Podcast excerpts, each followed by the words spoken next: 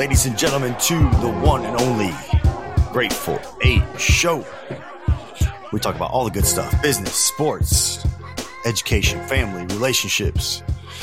A little bit of this, a little bit of that. Welcome to the show. As always, got my co pilot, Mr. Marcus Watts. What's going on, brother? What's How up, we living bro? this morning? Good, How we living this morning? Football is back, like officially, officially. So it's just a great time of year, man. So I was thinking about intro topics, and uh, I think what I wanted to go with today is the dominance of YouTube TV. And the reason I'm going to bring it up is because I did buy the NFL ticket this year, so I have every I have every game. I'm about to get it too. but what NFL ticket does, or what YouTube TV does, is it does the four blocks, bro. So yesterday I was watching. I watched eight games yesterday. Yeah. all like basically at the I watched four and then four basically at the same time. And it's like different than red zone. See, I didn't I, I was never a huge red zone guy because it's like it just jumps around. It almost feels like you're watching football on steroids where it's just like or like cocaine almost, where it's like you don't even get to see what's really happening in the game. You just see like the touchdowns and stuff. I don't know. It's it's not my style when it comes to watching. I think if you're just into fantasy football, maybe, which I'm not playing at all this year, I think it would maybe be something a little more intriguing to me as far as trying to keep up with all my guys. But uh, man, UT YouTube TV crushed it, bro. I was able to watch exactly what I wanted yesterday. Um, during the like Patriots game, I would pull it full screen. During commercial break, I would shrink it down to the bottom corner and have three other Mhm. games on. And uh, anyways, totally worth the three hundred bucks. So if you haven't done it yet, bro, you got to do it. Yeah. So first off, this has been a long time coming because if you have been an Apple TV user, then you've had this feature for a long time because this is how I've always watched anything on ESPN. You can get on the ESPN app, and the ESPN app has always done this. So, like, it was always good, like on a, you know, 45, 50 inch TV. But when I got my 70 inch two years ago and I was doing it, it was like literally watching, you know what I'm saying? I, it was crazy. But, um, YouTube did this for the NCAA tournament this year. If you That notice, they had, but it. was Yep. split. It was like split games. It was only two, but I was like, oh, they already they know what time it is. It's coming for sure, and uh, it's a great it's it's a great experience. Yeah, Yeah, and then you can just pick which audio you want on. So if there's a specific game you want to hear, but then you want to see the other ones, Mhm. it's great.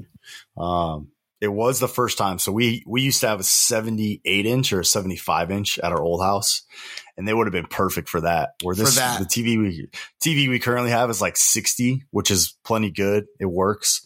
But I was out on our patio a lot, and our patio is only like a 50, I think. And so it was the Mm. first time being out there on the patio. I'm like, yeah, Okay, this, might this need to- needs to be just a little Yep, bit bigger. yep, yeah, yeah, yeah.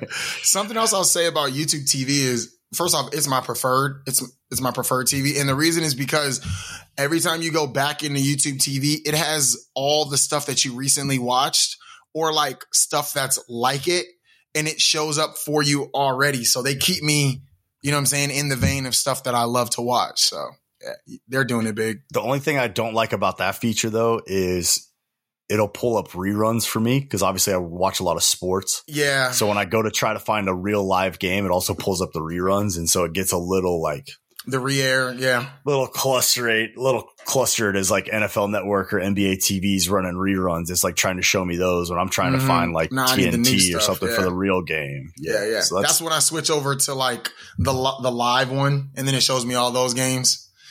yeah, Yeah, that's usually the, it's the route to go. Yeah, And the back features that are like previous channels, the only thing I wish it had. That's I the only thing I feel like it's right? Yeah. missing.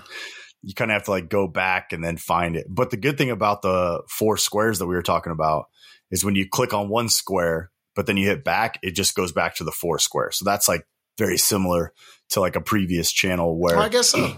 you know, toggling back between two channels um, still is a little gimmicky because you have to like go find the channel and, and stuff like that. So, So before you switched to YouTube TV, what was your go to? And and when's the last time you had like straight up like cable? I can't even think the last time I had cable. Um, what we usually do is we had a handful of streaming services. So like we did Netflix, Hulu, all that stuff, but we never had live TV. What we'd actually just use is either an antenna, believe it or not. We did that for a long time because you can get NBC, ABC, CBS if you get like the right style of antenna for a TV. Um, and then we would also use my dad's login for his cable package. So we could stream essentially. That's what I was about to say. stream ESPN and some right of the there. other accounts um, off of his login. But um, he's even switched over to YouTube TV now. I will share. This is my secret hack for YouTube TV find a neighbor, find somebody that lives close to you that has it and split it. close it. to you. Because yeah. I got a buddy that lives about a mile away from me and we just split it. We've in the same zip code because that's the thing. It has to be in the same zip code. Yeah. Yep. And I used to try to split it with a buddy in Missouri, but they eventually flagged it and they locked my account because it said I was out of the service area. But this guy, he's not right up the block. And so it's like we've been splitting it. So dude, it cost me like 30 bucks a month, 35 bucks a month. Um, to, to have full cable and the DVR is obviously unlimited and all that. So I'm actually thinking about removing Hulu because a lot of the stuff we watch on Hulu is really just stuff we could record um, on normal TV. And there's commercials on our Hulu anyway. So it's like, but it's a part of the full yeah. package, which is Disney, Hulu, and ESPN which now mm-hmm. I don't even know if we would need the ESPN Plus because we don't watch. You don't need it the, for nope because YouTube and YouTube TV gives you the live stuff on ESPN through the ESPN app. Right. And so now I'm kind of like thinking, well, we'll have to re readjust our subscriptions a little bit. I did see, I got an email from Disney last week that they were increasing the prices. They're all just slowly increasing. That's how they get you, right? Yeah, like I signed up. Game. I signed up. You know, a couple years ago it was five ninety nine, then it was nine ninety nine. Now it's seventeen ninety nine. Like it's like they yeah, just keep yeah. climbing. Um, but so do y'all watch on Apple TV or do y'all just have your smart TVs? Because me, I'm an Apple TV guy. I have been for some time so because so I have all the apps. Basically, works like your iPhone. And then um the thing, the major move was always was like you're saying, just there's somebody that you know that has Comcast and still has cable, and be like, hey man, I'll give you a few bucks for it. Or most time they'll just give you the login and then you get all the live stuff. But do you guys smart TV it, Apple TV it, you know, as we finish this conversation? Fire Stick. We're Amazon Fire Stick people. Okay, um, Amazon Fire Stick. I I remember when that first came out, it was major, bro. The reason we like them is because the remotes sync to the TVs. So their remotes are like kind of next level a little bit where it can just figure out whatever TVs it's connected to and like you can run okay. the TV off of it too. So instead of That's you have dope. to do a lot of um, adjusting there. The um, universal remote stuff. yeah. And even like what that? it'll also do is if you like your current remote, like if like for us, we have a Sony TV in our bedroom that we like. Like we like the remote style and all that.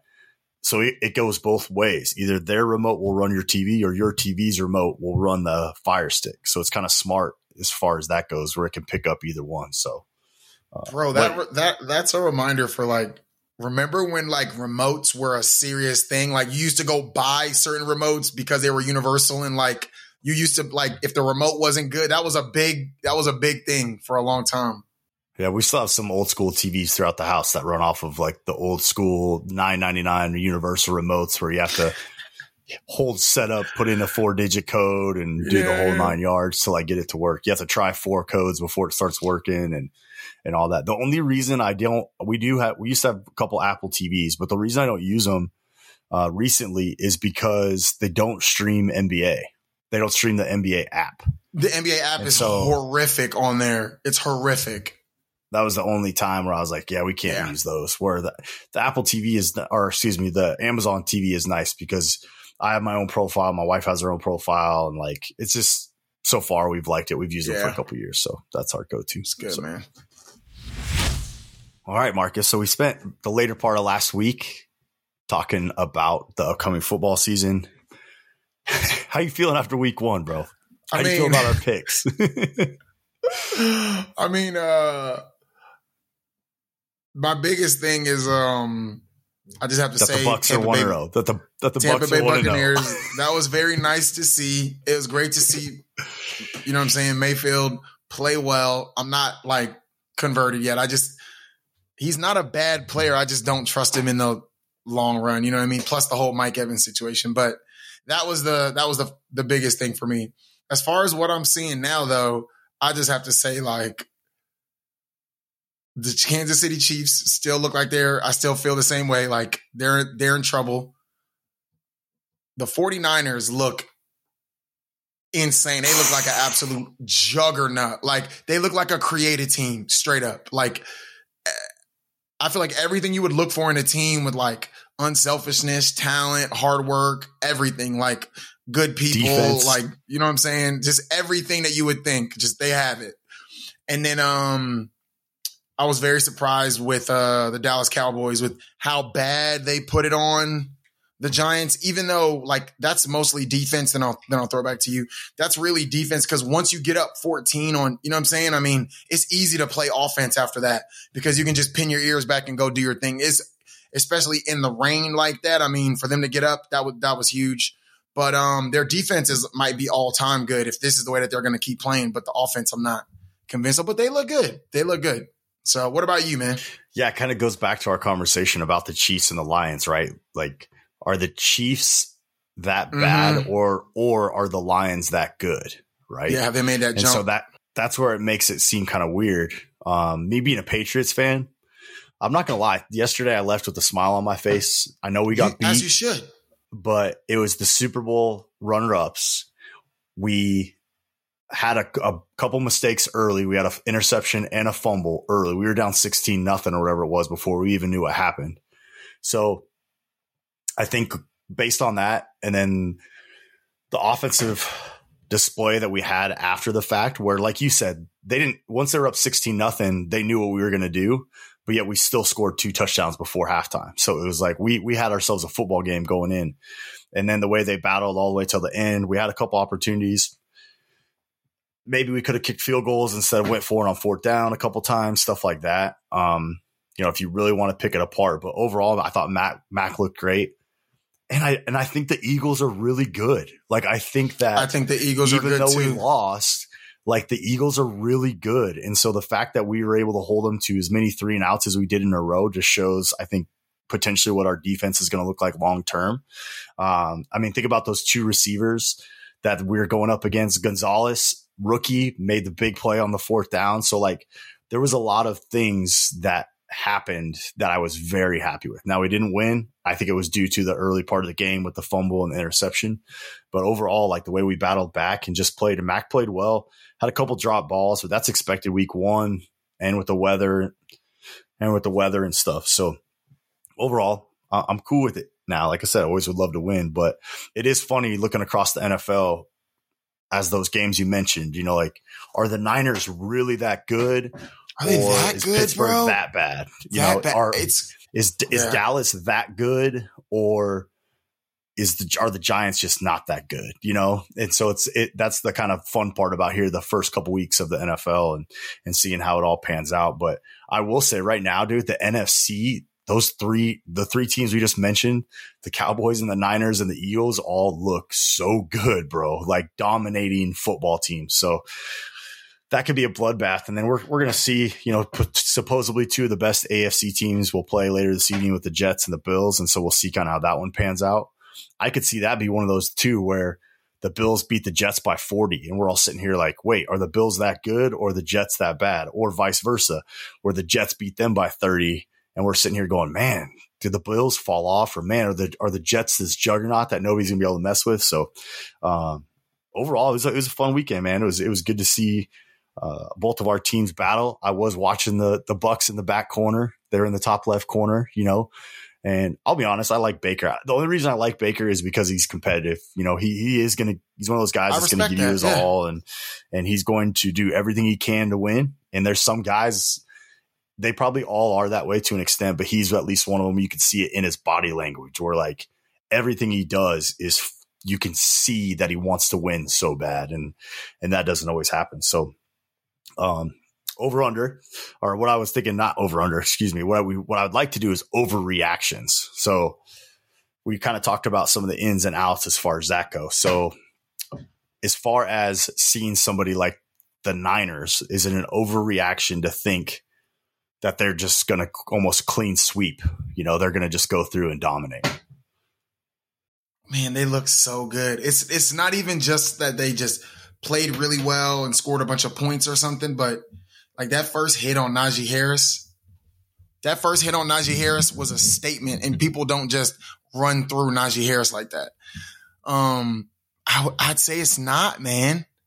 Just we got obviously got to wait another couple games because I hate you know going crazy because it's sports and things happen and injuries happen. But Brock Purdy cooking like that defense cooking that offense looks what like a well-oiled machine. I think it's not an overreaction to think the Niners are just going to roll all the way to the Super Bowl. I mean, I would have to say like if I was to look just based off of what I saw this week and what I knew to be true at the end of last season, that the Niners would be my pick for the Super Bowl to win, to go and win. But like, come on, bro, going undefeated all season and going to that's like unheard of. But um, what about you? I mean, there was a Patriots team that almost did it if it wasn't for Eli Manning, but uh, no, you know, for me, it's it's I just always look at the roster, and I'm gonna bring it back to NBA, but you know, you look at like somebody like Kawhi Leonard or some of these other guys where like you just know they're going to be hurt at some point. And that's how I look at Christian McCaffrey and Deebo. It's they're going to be hurt at some point. Kittle, same way. Like Kittle, I don't even think was he was questionable going into the game yesterday. So it's like there's just so many opportunities for those guys and so much track record of them not playing the whole season. Um, mm-hmm. We saw how Brock got hurt at the end of last year, and he only played a handful of games. So you're always one play away. That's that's pretty simple to say, and it's kind of cliche, but I think we can't judge a team off of one game. And I think that as sound as Pittsburgh has been in the past and how hot they finished the season last year, it was still the first game, and and they could have been they could have been caught off guard. But my thought also goes to Pittsburgh knew that, that you're not going to watch any more film on a team than week one because you had weeks on weeks to prepare for them.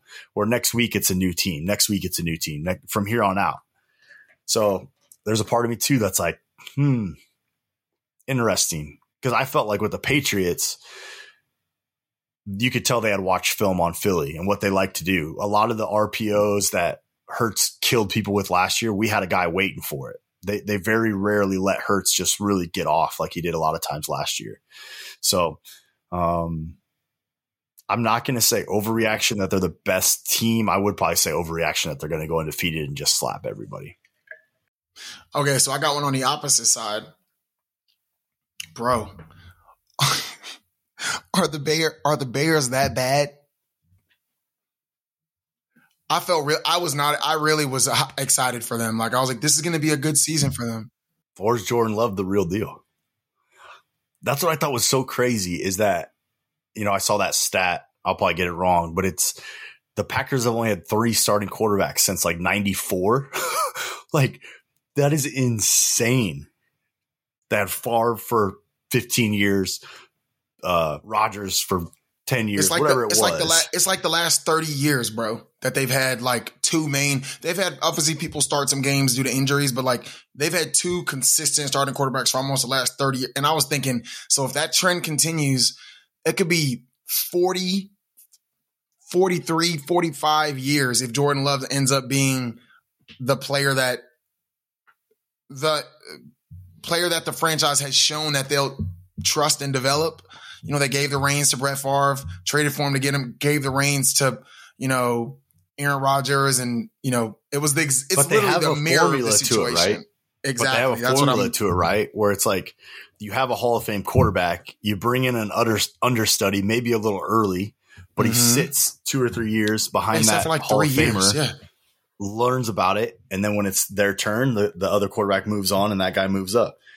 So to have Favre Hall of Famer, Rodgers Hall of Famer, but they have found like some kind of secret to success with how to play these younger quarterbacks. Because I think if you throw in Jordan Love week one of his rookie year, like we saw yesterday with a handful of those other guys, they all lost. Richardson lost.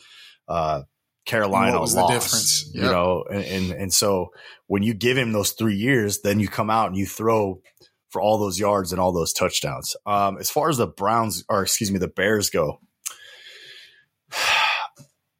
I always have a hard time with guys like Justin Fields for two reasons. One, athletic quarterbacks have their limitations. And what I mean by that is play calling, coverage reading, shifting line for blocking, stuff like that. I also have a hard time with guys that come from just such dominant football programs in college. And like when Fields was at Ohio State, the receivers he had, the coaching he had, like they were beating the brakes off of every team. And so it, may, it makes me hard to judge the quarterback because when you get to the NFL, it's an evil, even as even playing field as they can get it, right? Like everybody's a superstar. Where when you're Ohio State and you're playing Northwestern, when there's 22 guys on the field, you have 11 of the, you know, like, or when you look at the rosters hand for hand, like 90% of Ohio State's roster is always better. And so it's so much easier to win games like that when you're like immediately better. Where currently where the Bears sit, they don't, they aren't, right? They're probably more of like in the 40 percentile or 30 percentile of having some of the better players. And so that like can even out the playing field when it comes to some of these quarterbacks if you don't have some of those extra talent things that that we talk about. So I don't feel bad for the Bears just because I don't really care too much about yeah, the Bears, to be yeah. honest. But I just think that there's something to be said with those quarterbacks that are on teams in college that are just so dominant. It makes it hard to really judge who they are until they're in the league for a little bit. Now, I think you look at, I think you look at the Bama quarterbacks, you know, Tua, Hurts, Mac Jones, like you can tell that yes, they probably had more dominant college years because their teams were so dominant, but they were able to carry that success over. Or something about, you know, like an Ohio State, the Ohio State quarterback, Justin Fields, that had such dominance in college, but I don't think it's conveying over to uh, winning at the highest level um, as, as easily. And I and I agree with you, and I think that is for a certain reason because like the athletic quarterback, well, Jalen Hurts is an athletic quarterback. Like Patrick Mahomes is an athletic quarterback. Um, but they also had way better uh Steve McNair was an athletic quarterback. You know what I'm saying? Um what's his name? I don't know why it's leaving me right now, but uh Steve Young was an athletic quarterback, right? But they also had, and I always go back to this, like position slash player development. So when you don't have the right coaches with those players developing them, like Jalen Hurts took a massive jump like year three, you know? When you don't have that, and being, it, and I think going to Oklahoma helped him a ton, right? Because exactly, exactly. Oklahoma, he had to the prove that he could learn a new system, and he had to mm-hmm. learn a new playbook, and he had to develop, and then he turned around and won the Heisman while doing it. And then yeah. you look at, you know, Baker and Kyler have had a lot of success. I'm not going to say they've been unbelievable, but like mm-hmm. that's Oklahoma was a system that's proven. Shoot, you even look back to all the quarterbacks from Oklahoma, even that's going back to the day, yeah. right? That that yeah. they have they've succeeded at a high level. Um, Sam Bradford obviously is one that comes to mind. Like mm-hmm. he was a good NFL quarterback, and so coaching.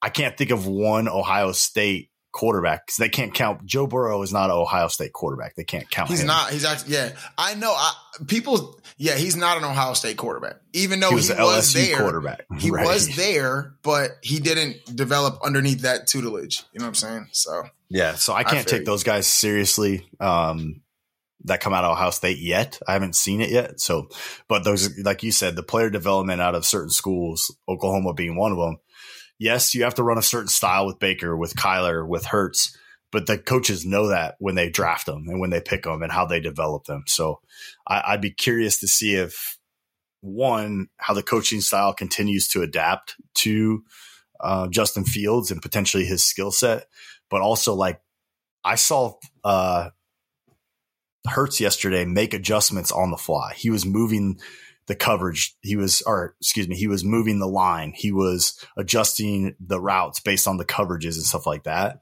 And the times I have watched Justin Fields, I don't see a lot of that. I, so I see a lot of yeah. There are a lot of sacks where I'm like, yo, like that's that's is, on the quarterback. Uh, that looks like that was on him because you know what I'm saying. Yeah, but uh, when who's developing about, him, man? You don't have Kyle Shanahan. You get people like that. Those people they develop, you know, and, uh, and, and I'll go back to what you were saying before. I agree that like if you have a young guy and you don't have anybody in front of him who's worth learning from, put him in. Troy Aikman, same, you know what I'm saying? There are a lot of, you know, Peyton Manning, they all took L's early on, a lot of quarterbacks you can name. But when you've got guys like that really know how to play the position, let them come in and sit and watch. I think that's one of the best things that you can do.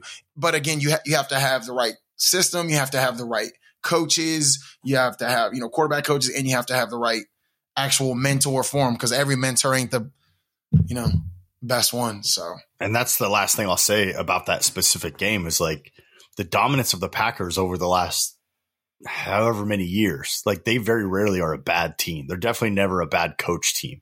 Now there's been some up and downs with the Brett Favre drama and then the obviously towards the end there with Rodgers, there was some drama, but at the end of the day they always play hard. They always have good skill players and they always compete and they're they're a well coached team. You can tell from like a schematic standpoint, not a lot of penalties and things like that. And all that comes into play.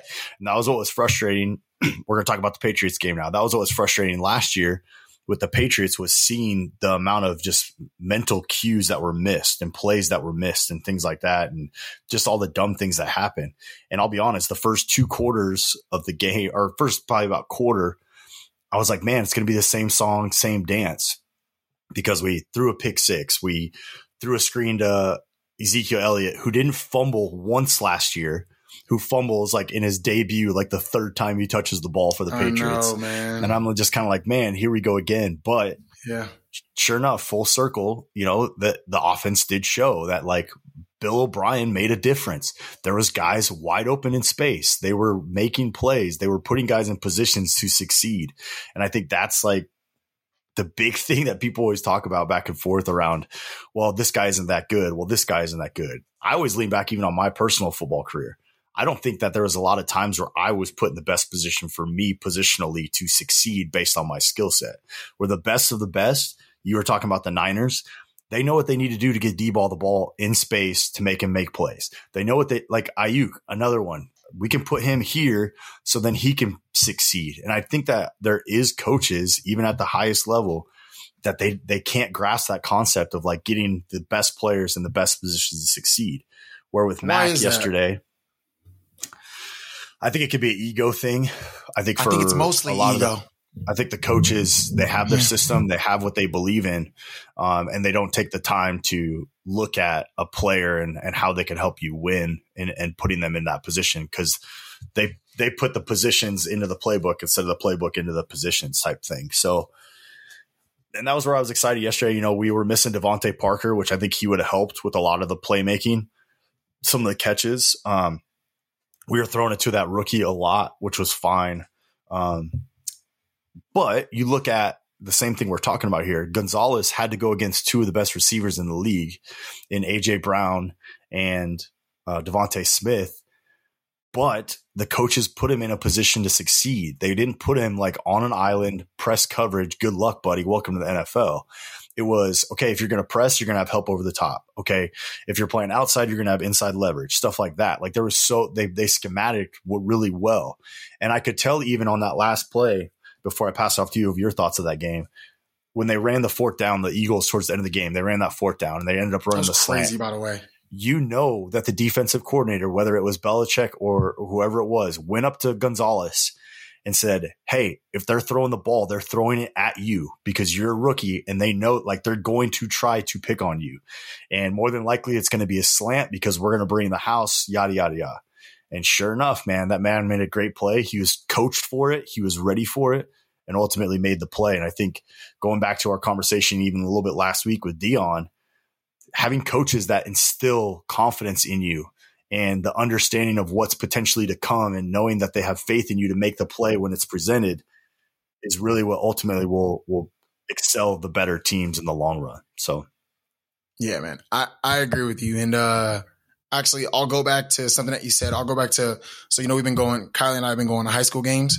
So there was like storms all weekend. You know what I'm saying? Like all over the country. We needed the rain here in Texas, but um so we went to a game. It was um oh man, I can't think of the school that they played against, but it was Prestonwood Christian Academy against, I can't th- think of the school, but either way. First off, these Texas quarterbacks, bro, is it's it's the real deal. I'm just telling you right now. Like what I've seen in Texas in two weeks of high school football, these boys are the real deal. Um, there was a scenario where this guy had already been torching in the first half torching. And actually, what's funny is the kid that was playing quarterback for Prestonwood, which is the home team right here in Plano slash Carrollton, he transferred from this school because he's committed to Tulane, and Tulane wanted to see him play in a different league with different competition. This is weird. I've never heard of that before, but allegedly, that's what a parent was telling us. Like, oh yeah, they Tulane wanted. I'm like, that was a bad decision because his old team is smoking. First off, um, this kid at wide receiver just I mean, kid couldn't have been 5'10. You would have loved watching this kid work on the outside.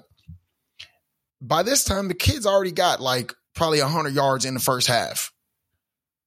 And they put this, they put this kid like with the mouthpiece dangling down, like skinny, like on the outside on his own with no help over the top. And I was like, immediately as I was watching, I was like, over the top, zero coverage. This is horrible coaching immediately because you know, and and and sure enough, what happened?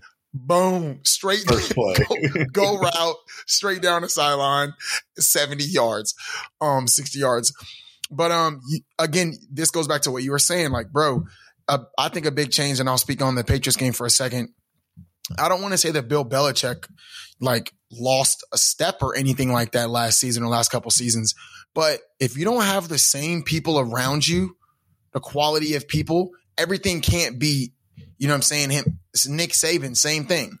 I mean, it's the quality of people that you have around. Everybody thinks, oh, Nick Saban is this wonderful, amazing. Yeah, he is. He's a great mind.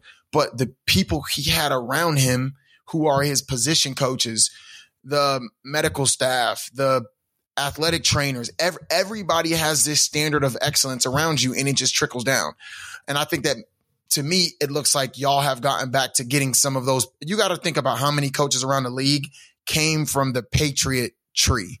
And I mean, that's always something to take pride in. I talk about that with, um, us and our coaching, you know, in the fitness world. And it's like, if there's one thing I can take pride in, bro, it's my coaching tree of people who then went and became top, you know, high tier coaches or open gyms. I feel great about that because I know that it's being passed on the wrong, you know, the right way.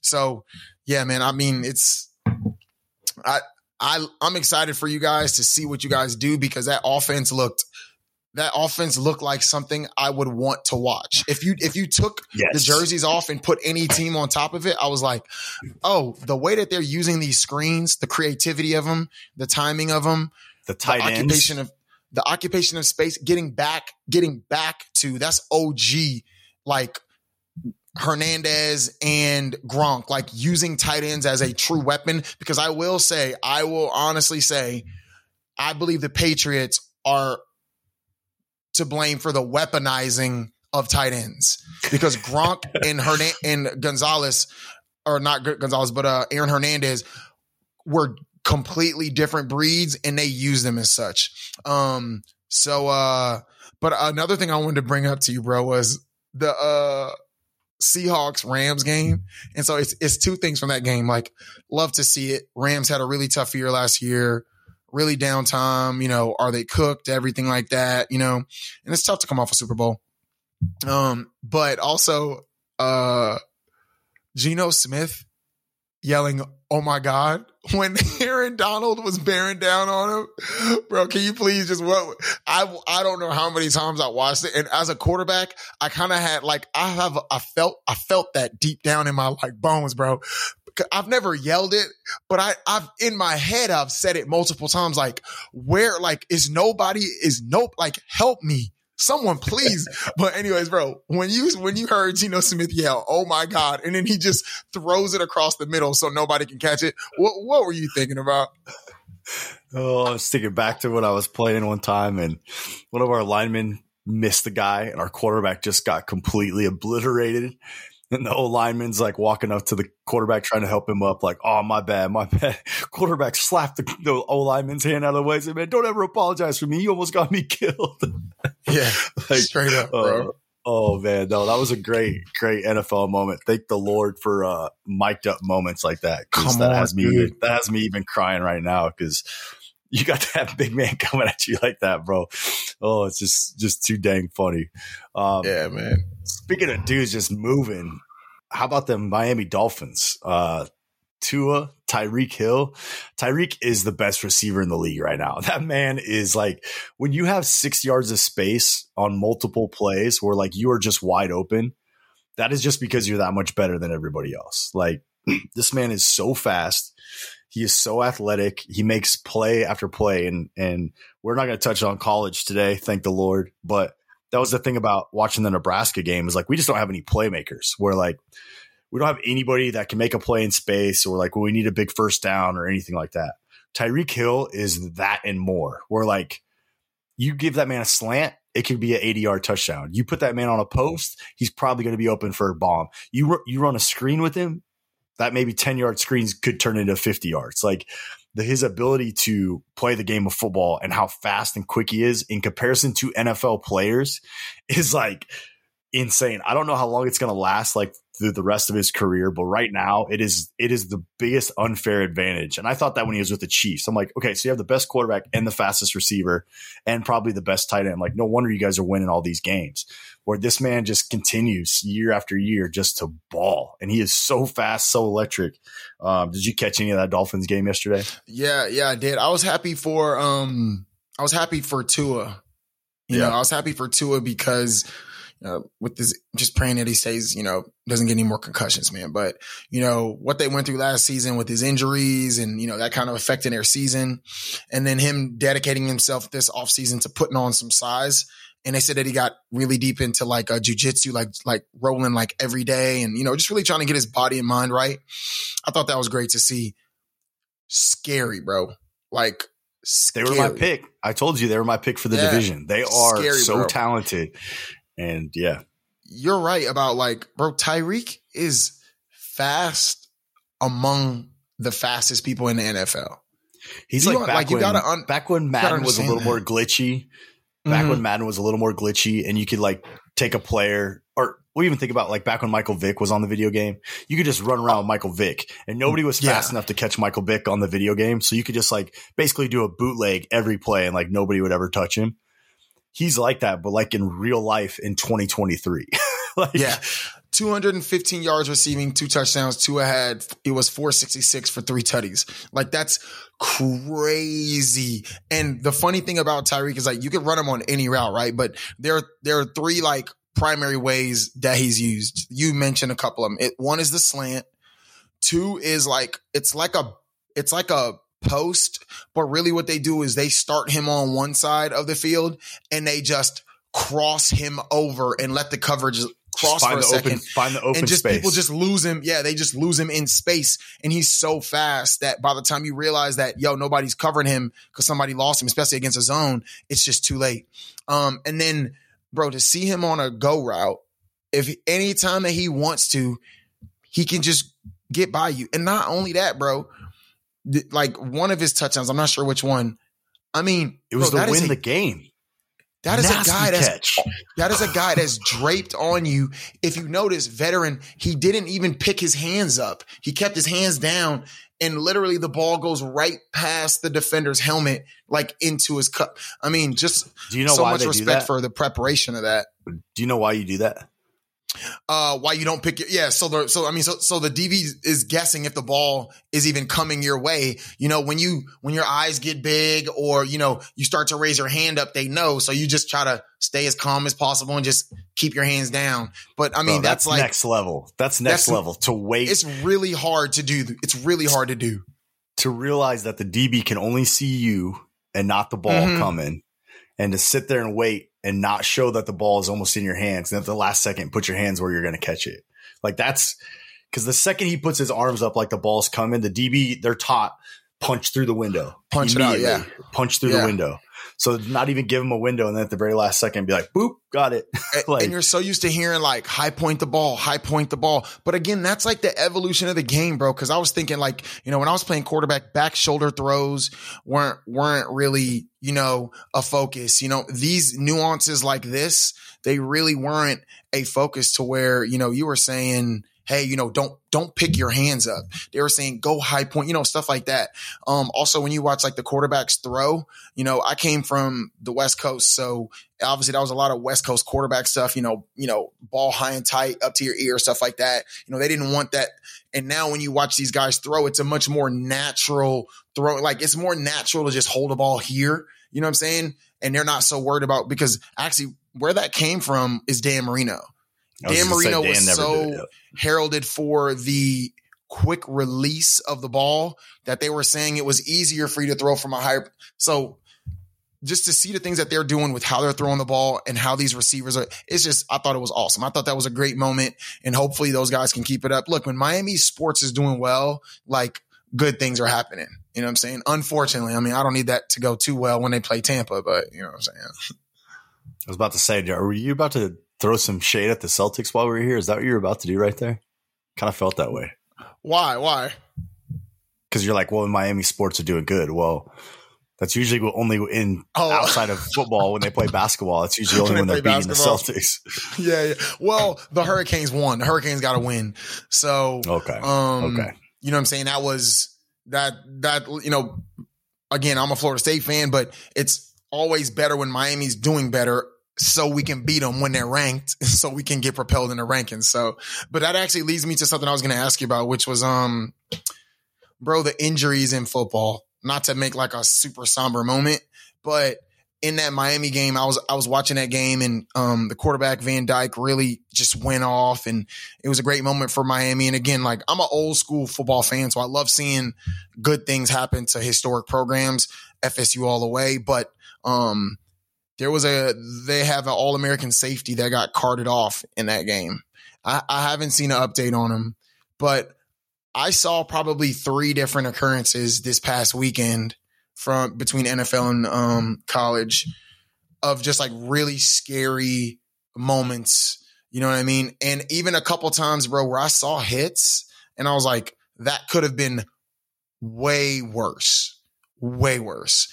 And um, I was listening to our to to one of the shows that we put out, and I was kind of talking about how you know, oh, it was the youth one where I talked about not playing tackle football, you know, until I got um until I got into high school and kind of learning how to hit because you're hitting without a helmet and it's more rugby style. But I just wanted to ask like what you thought about that. You know, I mean, it's just such a scary thing. It like, and I feel like we're not that we didn't see it before, but I just feel like we're seeing it more and more yeah, the software has been updated. You know, you guys have, or everybody has bigger, faster, stronger players. So BFS. Um, now, now that the the software, I don't mean to make a joke out of it, but truthfully, I mean, think how big, strong, fast these athletes are compared to what they were even when we played, right? And so, um, I'm actually surprised it doesn't happen more often. I can't tell you how many times I watch the game and I see some guy's leg twist weird, or I see a shot that's hit, and I'm just like, ooh, that's not good. And the dude just pops up like nothing ever happened. So um, mm-hmm. I think it's just the mm-hmm. nature of the game. I think a lot of, I think not, I do think everybody knows what they signed up for. If they don't, like, they should because they're going to find out really quick. But um, I think that the risk of what potentially could happen is is why we love sports and why people love football so much. And so, um, I attribute it mainly to that. I think even with fundamentals, even with penalties and even with all the different rule changes and stuff at the end of the day, like these guys are going as hard as they can. And when you have a six five, 250 guy hitting somebody that's 5'11, 180 pounds, I mean, it's a, it's a truck hitting a person. Like, uh, and so I think that unfortunately it's just, it truthfully is just part of the game. And, uh, I gotta, I don't, I gotta, I can't do anything too. about it. Go ahead. What do you got? Yeah. So so check this out. This is from uh, CBSSports.com. So NFL injuries down, right? 5.6% from last season. This was um this was 2022. This was a study done from 2021 to 2022 NFL season. Injuries down 5.6%. 23 more concussions in 2022 than in 2021.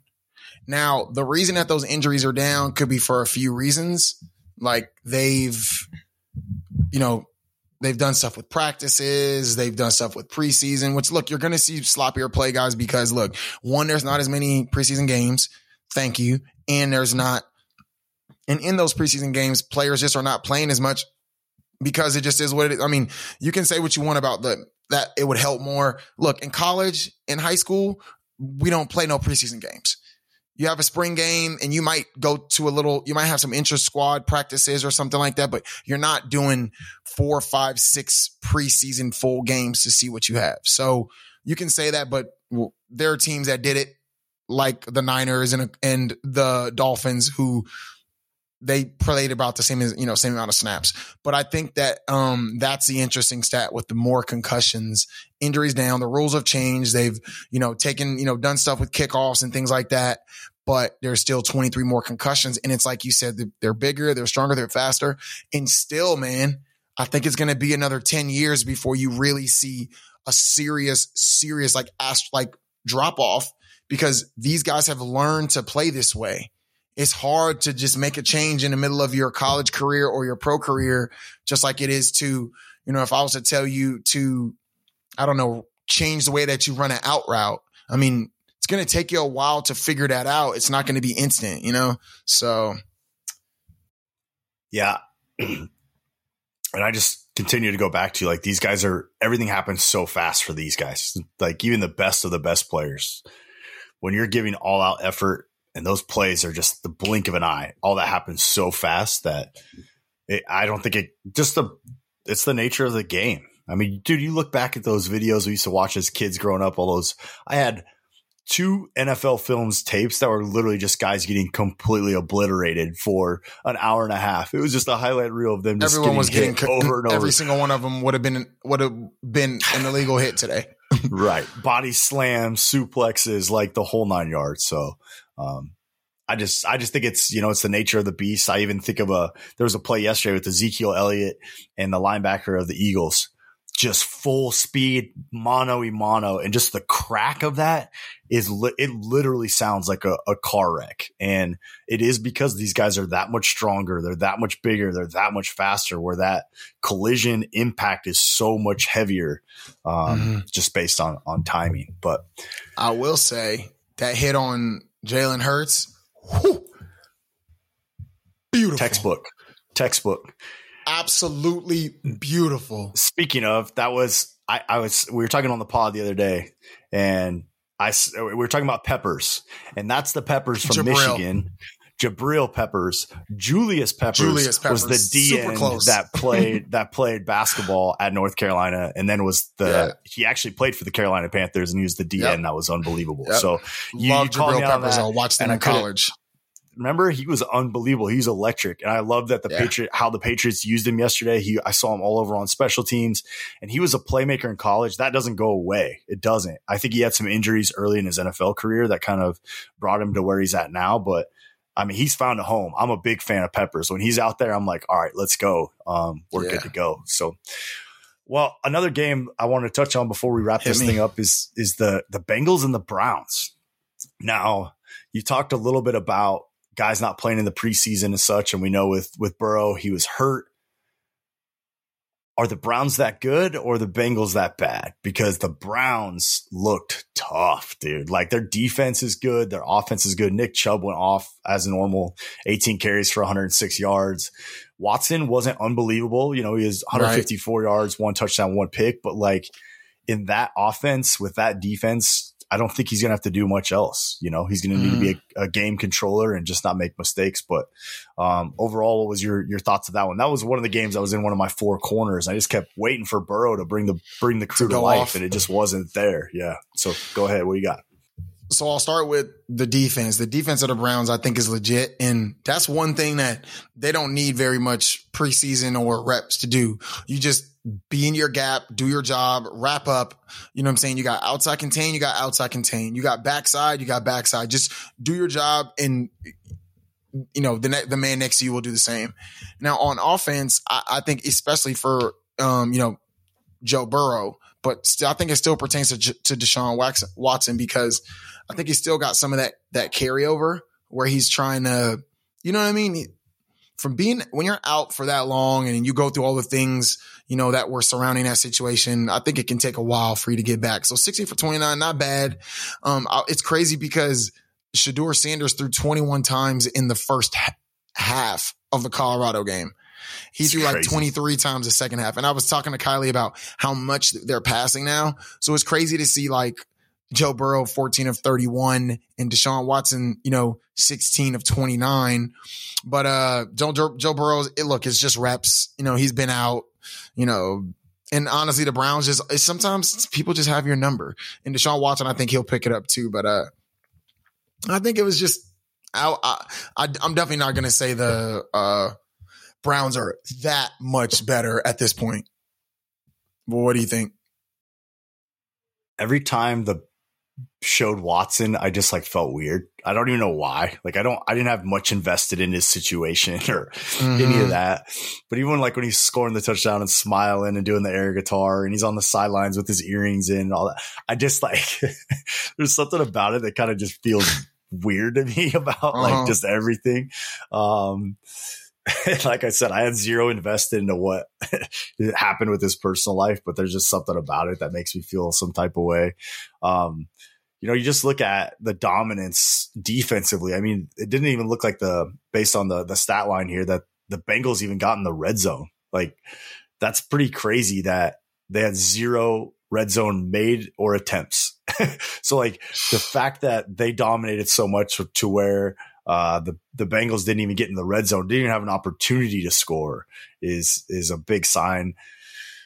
You know, you go back to player confidence and all that. When you're hurt and you're coming off an injury, you're missing that piece. And Burrow, yes, he had been riding high for so long, but once you get that chink in the armor, sometimes it can really cause um, some other stones to fall. And and I think him going 14 for 31 for not even 100 yards is is pretty intense um, to see. But 82 yards in an entire NFL game is crazy.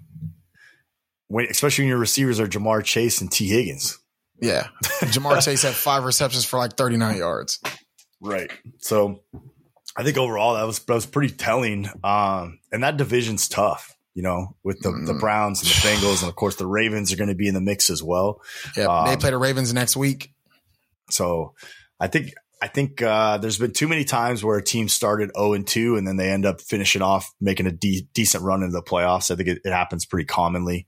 So I'm not going to write off the Bengals, but the Browns always the last couple years, and we can go back to the Baker stuff. The quarterback was the missing piece, and that is the whole reason they paid Watson all that money and guaranteed him all that stuff was because they knew they had built the infrastructure around everything else but that one piece. And I think a game like this, it was raining, it was the weather was kind of crappy. Hey, dude, all we need you to do is not screw anything up. We don't need there you, to, go. yeah. We don't need you to mess. You know, we don't need you Where to our defense is go playing. win us the games. Yeah. and that's what Baker I felt like never could quite understand. It didn't help that he had like it's a good point. Odell Beckham and all them. Like there was a lot of times where I felt like Baker felt the pressure to be Baker, where I think they could have used him a lot of times to just be a game controller. And that's where yesterday with Mac Jones, I, I was, re- I'm going to keep going back because they're my favorite team. That was what was encouraging to see was they don't, they're not going to ask Mac to do a lot. And the only time they had to ask him to do a lot was when we were down 16 nothing and he was able to do it. But if that game doesn't start off 16 nothing, hey, dump screens, hit guys that are open, and, and control the ball. And I think that's what Watson's going to be good at because he used to be one of those guys that could change the game just by himself. So if he can accept the role of, man, we have a great defense, we have an unbelievable running back, probably the best running back in the league. Let's just let's just nickel and dime this thing, and we're going to win a lot of football games against a lot of high talent. So, yeah. Any Dude, more I mean, thoughts around that game? Um, around that game, again, I, I think that you made a good point about the weather and how that stuff was affecting a lot of games. Um, I, am not, I'm just not going to put too much in, into it except for saying like, Hey, like, you know, I like what the Browns defense is doing. I will say Mac Jones, I'll, I'll finish off the Mac Jones talk for you. 316 yards, three touchdowns, 91 passer rating, 64 point completion percentage. It's not bad for a, for somebody to manage the game. So I had a screenshot that I sent. Um, let's just say some contacts in my phone. It's a screenshot in the middle of the game. 10 for 10, 107 yards, two touchdowns. That's how you win football games. Is you go 10 for 10, two touchdowns. And I, and these aren't just dumps and dives. Like yes, now we'll run through the yardage of those passes. So 0, 15, 23, 10, 9, negative 2, so I was probably a screen. 13, 13, 7, 19. Like those are plays down the field. Those aren't just two, three yard yeah. out routes. You know, those are yeah. those are shots. And uh like I said, he looked good. He there was a couple balls that, you know, I'm sure he, he watched the film today and wish he had back. But that Hunter Henry catch, I don't know if you saw that, but that Hunter Henry catch on fourth down, that one handed snag was nasty. Nasty. Gronk esque. Yeah. And go going back to that tight end conversation.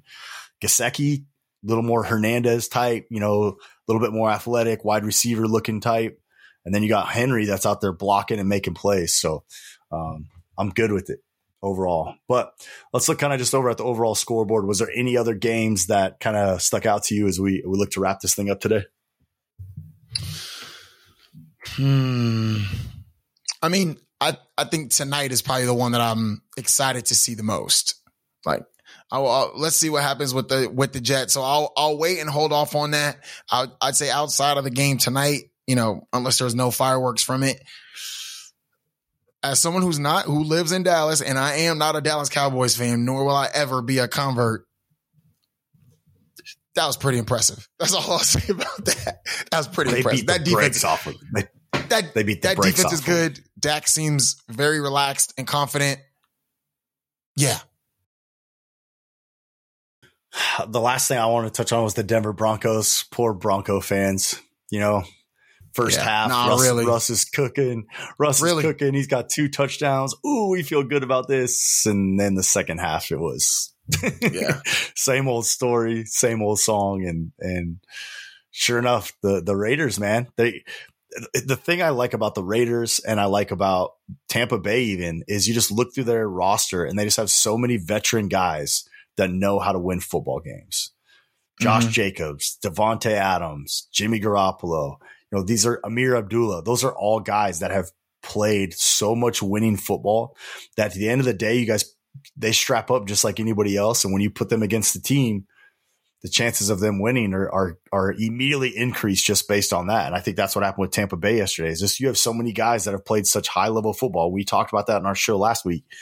They have so many guys that play high level football that at the end of the day, sometimes that's, that will be enough to win you some football games. So, um, yeah overall, that game was kind of fun just because of the closeness of it. And, and I have a couple Bronco fans in my life that were pretty hype yeah. at halftime. And by the end, it was kind of same song, same dance. So weird thing with that game too. I, have been look, cause I've been looking closer at like, you know, stats and things like that. And so 79% completion percentage.